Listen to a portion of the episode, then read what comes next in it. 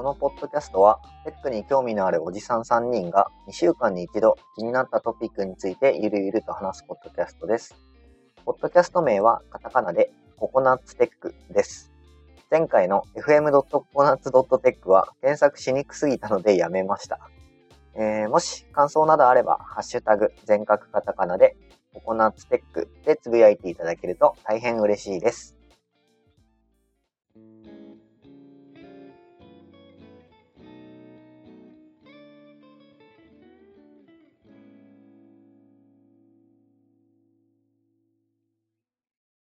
はい。じゃあ、ぬるぬる始めていきます。ココナッツテック第2回ですね、えー収録始めます。よろしくお願いします。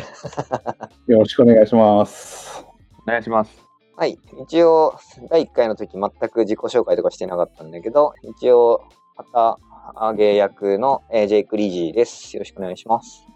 とんこちと申します。よろしくお願いします。はい、トーマです。よろしくお願いします。お願いします。はい。えーじゃあですね、えー情報共有、えーおじさん3人でやっていこうと思います。じゃあ、まずですね、えー自分から、えーちょっと何個か、1、2、3、4、5、6個かな。えー本日共有しようと思ってるのは6個あります。じゃあ、えー順番に共有していきますね。はい。お願いしますお願いします。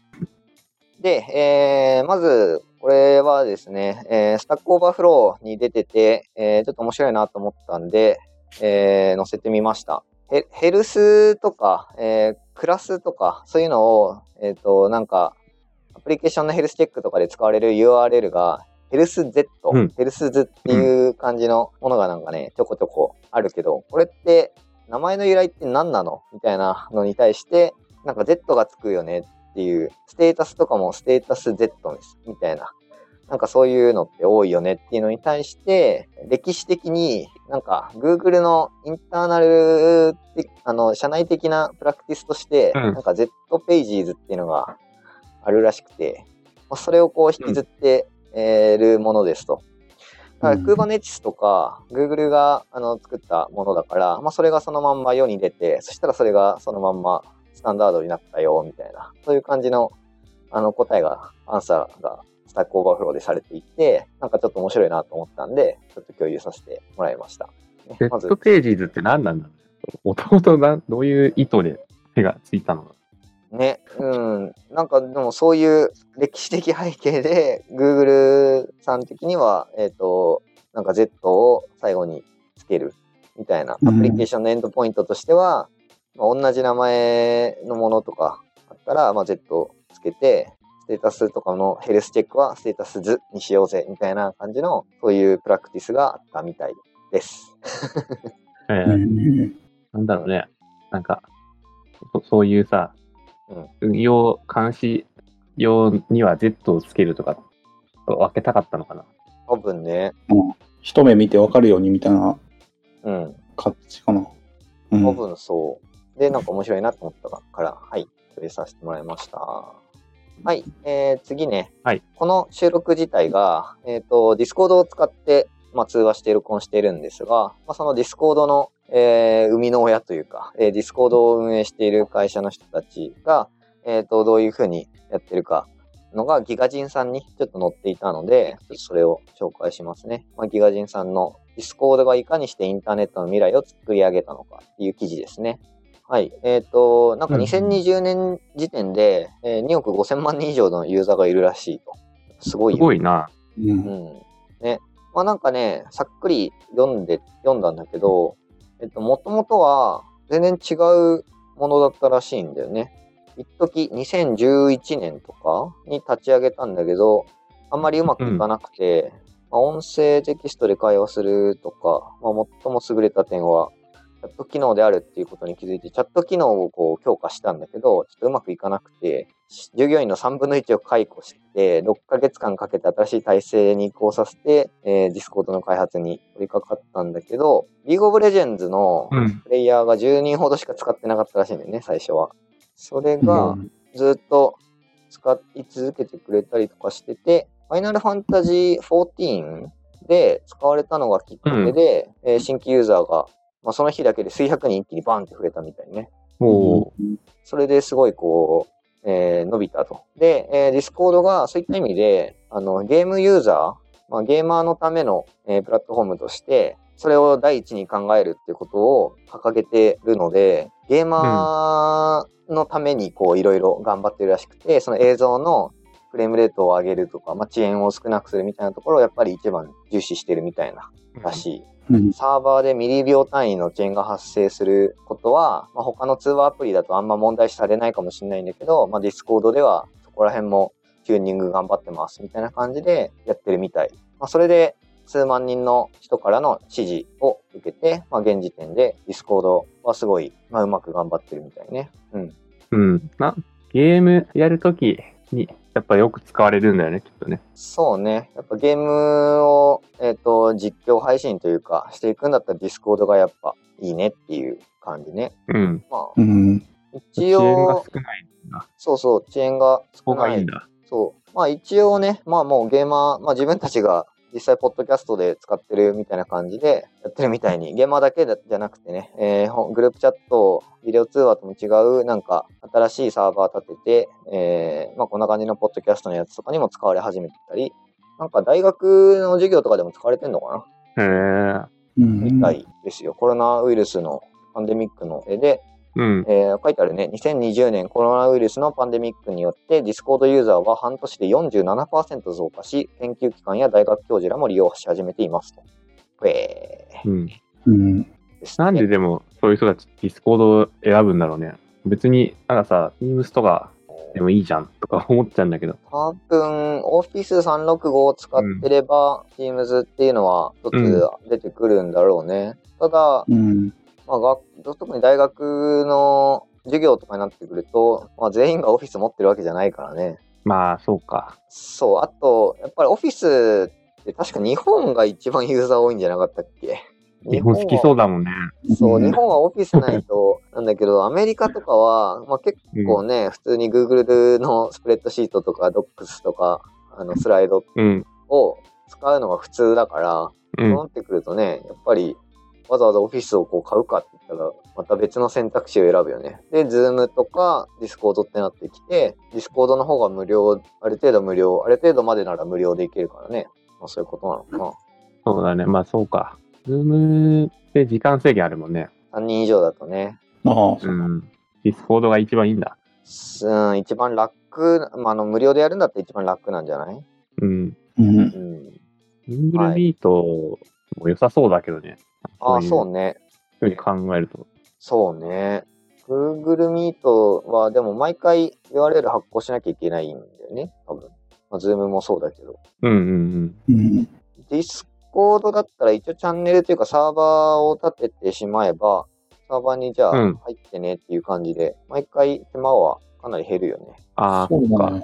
その開始のセッションは楽だよね、すごい。そうそうそう。始めますみたいなのなくても、こう、時間になったらみんな勝手に入ってくるみたいなのできるから、そこはいいよね。そうそうそうそう。ここら辺がいいかなっていうとこかな。うん。うん。まあ、なるほどはい。ね。 Discord のお話でした。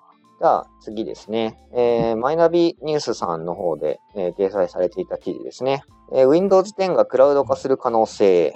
阿久津、なんて読むんだろう。良和の Windows Weekly Report っていうのが、えー記事として出てますね。なんか、あんまりこれはちゃんと読んでないんだけど、Windows 10がなんかクラウド化するかもしれないというお話ですね。あんまりまあ、ちゃんと読んでないけど、うんそのなんか VDI 環境みたいなのあるあるじゃん。さ今だと。うんうんうん。なんかそれ、それとは違うのかな？わかんないけど、VD、うん VDI 環境？バーなんかあのデスクトップ？あうんデスクトップインターフェースって。うんあの、AWS ワークスペースとか、うんなん。かそういうやつかな。うん、なんか、VDI とは異なるって書いてあるね。そう、VDI と異なるクラウド OS の可能性があると。靴吉和さんはなんか言ってますね。なんだクラウド OS って何なんだろう。ブラウザーがあればいいっていうことなの？そうそう、多うん分ブラウザーがあれば、パッとこう、うん。接続できて、要は PC の起動時間とか、そんなのも気にせず、サクサクっと使える。重量課金制なのかな？使った分だけお金がかかるとかなのかな？うん。うん。なんか、なんか、そう思うと、 Chrome、Chromebook がさ、すごくない？その、なんか、でよくないみたいなさ、感じになってこない？本当にちょっと前に俺が Chromebook 買おうとしたらさ、まあちょっと前って言っても4年前か、4、5年前ぐらいに新しい PC 欲しいなって言って Chromebook でいいやって思って探したら全然売ってなくて、なんか、うん Chromebook 人気じゃないですねみたいな電気屋さんの店員に言われたんだけどさ、うん。なんか時代を先取りしてしまった感があって、なんか今、電気屋行くと Chromebook 結構、なんだ、目の前一番目立つようなところにボーンって置いてあってさ、うん。なんか時代が追いついたな感がすごいあったんだけど。こういうことなんだろうね。あの、そうだよグね。 Chromebook を売り出してさ、いけるってなった背景って。そうね。うん他にも全然関係ないけどさ、あの、チーって、あのうんチーってわかる？その無線給電？ああ、うん。QII とか。そうそうそう。QII でチーって読むんだけど、チーもその4年前ぐらいに俺がチー対応のやつスマホみたいなのないかなと思って調べたら全然なくて、で、電気屋さんでその充電器を買おう。チー、これチー対応だみたいな。でもチー対応の携帯がねえみたいな。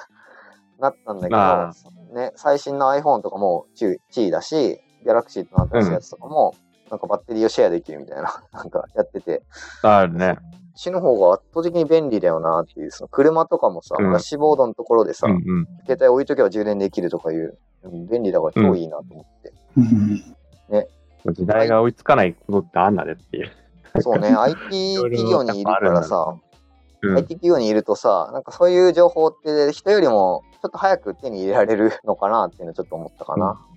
まあ、たうんたまに思うよね。その全然違う業界の人と喋るとさ、まあ大学の友達とかでもさ、喋るとさ、え、なんかそれってもう当たり前じゃないのみたいなパターンのさ、この会話ってあるよね。なんか分かりみがす深い。げえ、これすげえ便利じゃないみたいなさ、言われた時に、え、まあそうだね、みたいな。使ってるけどね、もう、みたいな。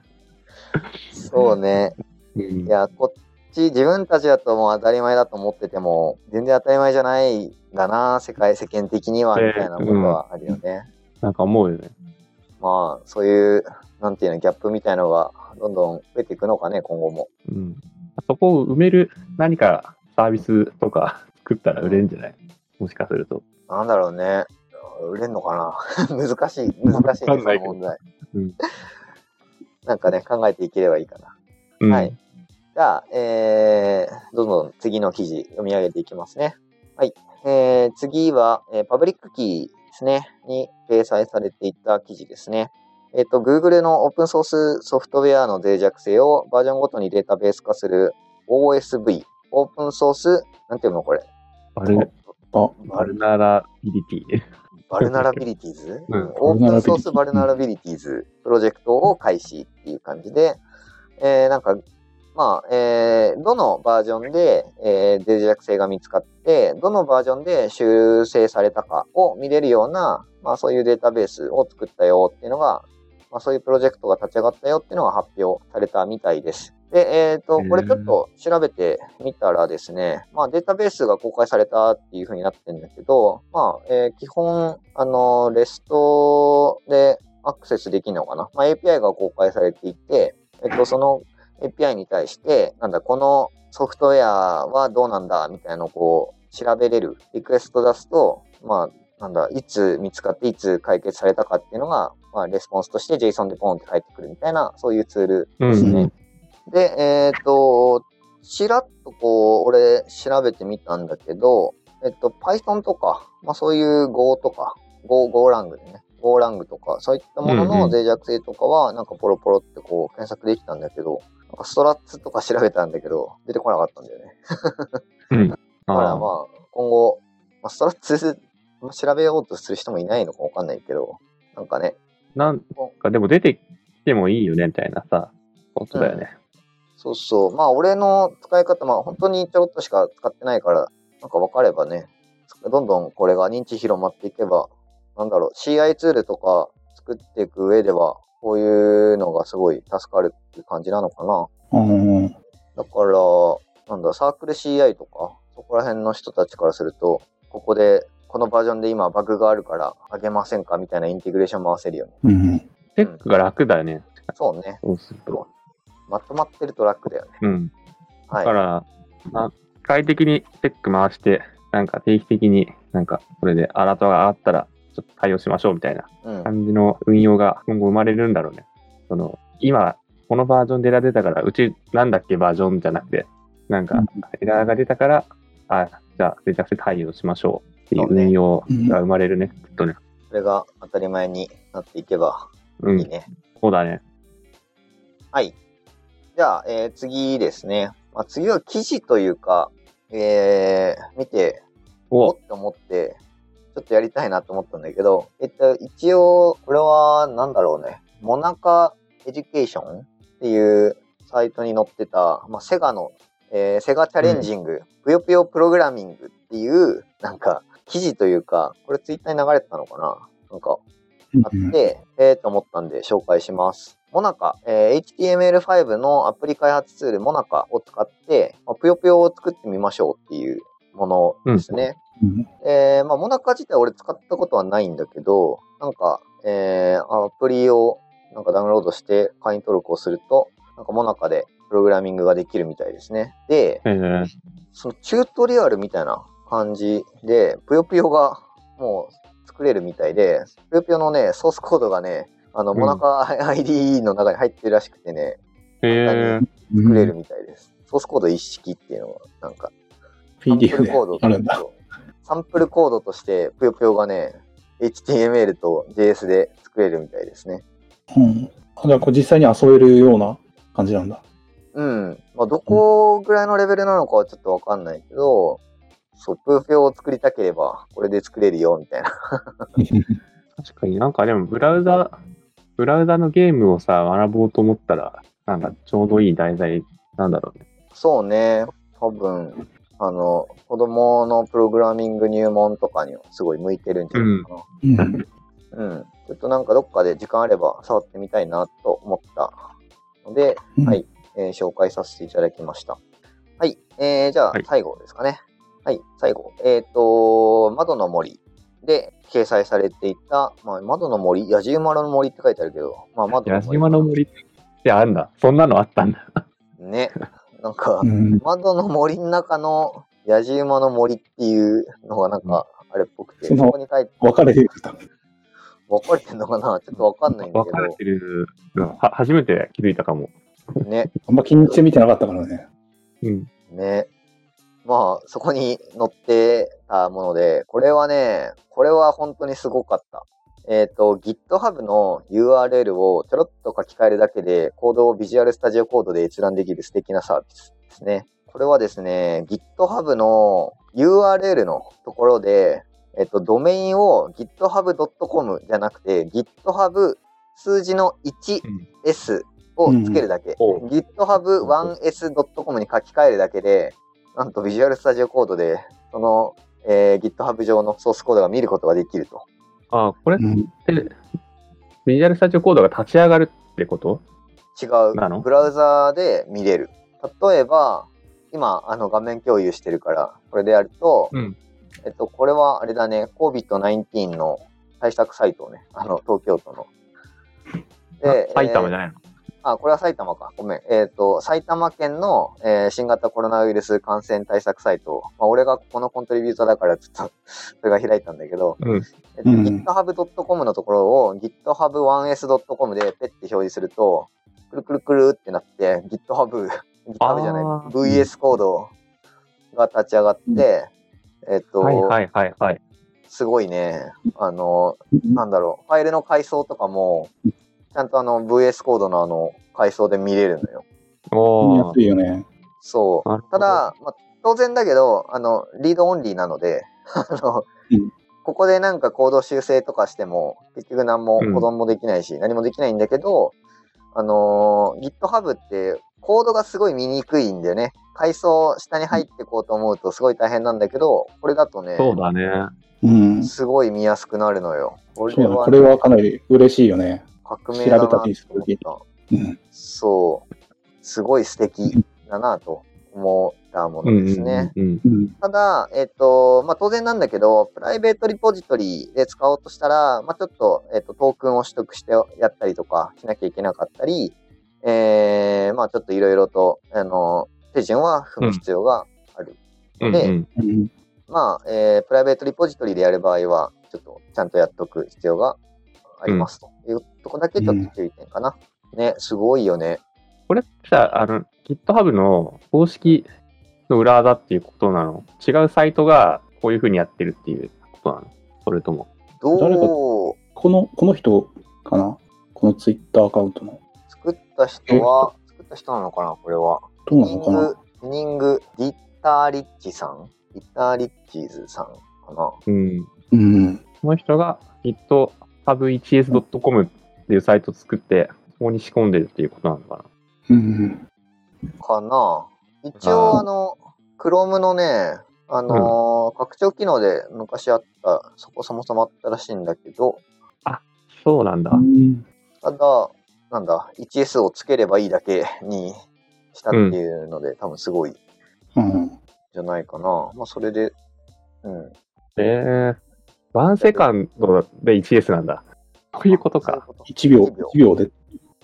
なるほどね。はい。これという、あの、うんサイトが、サイトというか、あの、記事があって、まあ、これはすごいなと、うんうん本当にすごいと思ったので、すごいねしましたね。まあ、あの、個人的にはね、あの、俺はプルリクをレビューすることが多いから、プルリクがこれで見れるとすごい嬉しいなと思ったんだけど、見れなプルリク見るのまだプルリクっていうか、これはファイルの、リポジトリの中のファイル階層をよく見るやつだから、プルリクで上がってるものを見るっていう機能はないのよね。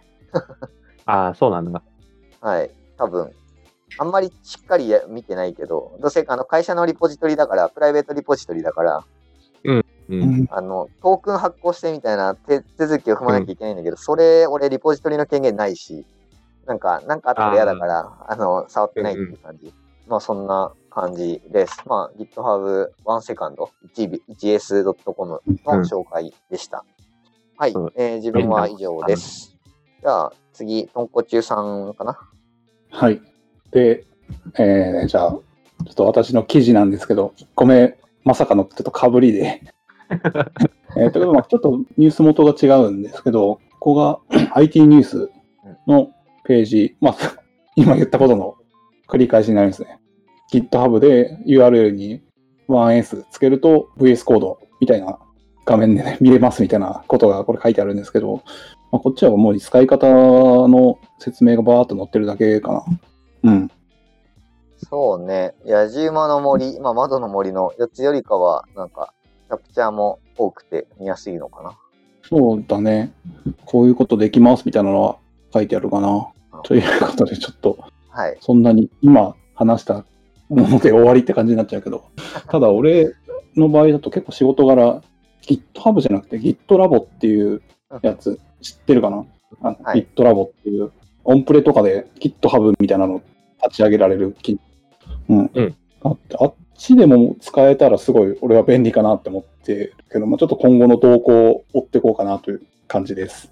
はい。GitLab は、ちょっと多分きついんじゃないかな。対応しないかな。なんかプラグインとかで入れられたりとかしないかな。とかは、まあちょっとどうなるかわかんないけど。そうね。うんまあ、うんやろうとする人は増えていくんじゃないかな。なんか一応、その、この GitHub1S に関しては、うん GitHub でソース公開されてるから、うん。うん、なんか、できなくもなさそうと思う。ただ、うんあの、GitLab、まあ俺もあの、前職だと GitLab を入れて使ってたりしてたんだけど、うん。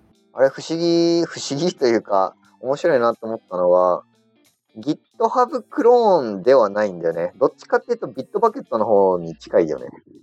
う GitLab。ん。うんうんうん。うん、Bitbucket に、GitLab って Bitbucket クローンっぽくて、で、GitHub のクローンは Gitbucket っていうのが、Gitbucket っていうのがあって、Gitbucket は GitHub クローンなんだよね。ああ、じゃあクローンとクローンみたいな感じ？なんかね、になってるのかな？ちょっとね、GitLab 微妙微妙なんだけど、えっと、GitLab はそういった意味だと、えっと、途中までは、えーなんかそんな感じで動いてたんだけど、8K 以上、ギえっと、GitLab の、まあ、9以降は、だいぶね、えっと、方向性をシフトして、えっと、うん。小野が道を行く感じになっていて、うん。えっとね、どっか、まあ、えっと、GitLab 10から、えば、えっ、と、うん Docker で動かすこと、まあ、Docker とか Kubernetes で動かすことを、なんか、えー中心に、えー真ん中に置いた感じの構成になっていて、あの、GitLab ランナーとか、あのそういう CI ツールとかもいっぱい出してたりとか、それ C そうだねなんかそうそう独自のやつ出してるよね。そうそう。で、Kubernetes との相性もいい感じの、その、なんだ、監視ツールみたいなのも出してたりとかして、なんかその Docker-like な方に寄っていってるかな、GitLab の方は。うん。どっから行くっていうか、もう多分もうちょっとその、なんか CICD 環境をさ、なんか、うまいこと回すっていうのを、なんか前提としたさ、その、いいろんな、なんな何、エコシステムじゃないけど、なんか機能を取り入れたよね、なんか、いきなり。うんそうね。なんか俺、昔登録したときは、GitLab って GitHub じゃないのみたいな、なんか、ぐらい似てたんだけど、昔は。なんか今となっては全く別物になったなって本当に 思う。はい。いろんな多機能になってるね、今はね。今多分12とか使ってるのかな、バージョンは。確かうーん。に。うん。そうね。俺が前職で使ってた時は8.6とかで、ロゴがね、新しくなった時だったのよ。なんか、あの、うん。ダイヤモンドみたいな感じの、あの、狐に見えんだけど、あれはタヌキらしいんだけど、タヌキあのあ、タヌキだ。あれタヌキなんだよ。あそうなんだ。狐に見えるかもしれないけど、あれはタヌキなんだけど、あのロゴに変わった直後ぐらいに俺が使い出したのかな。で、その前のロゴが、すっげえ怖いんだよね。めっちゃ方があ結構リリアルなやつだよね。そう。リアルっていうか、なんか、うん GitLab のね、ロゴがね、そうそう。なんか、目力強い方が痩せこけたタヌキで、怖かったんだよね。そうそう。そういうのが今の、ね今のアイコンはまあ、割といいかなって思ってる。このオレンジ色のね、ダイヤの。そうだね。狐みたいなアイコン。はいうん、今風な感じ。狐にしか見えないけどね。ねだよね。はい以上でココナッツテックエピソード2前半が終了です。長くなったので前半後半に分けてみました。後半の配信は1週間後を予定しておりますのでお楽しみに。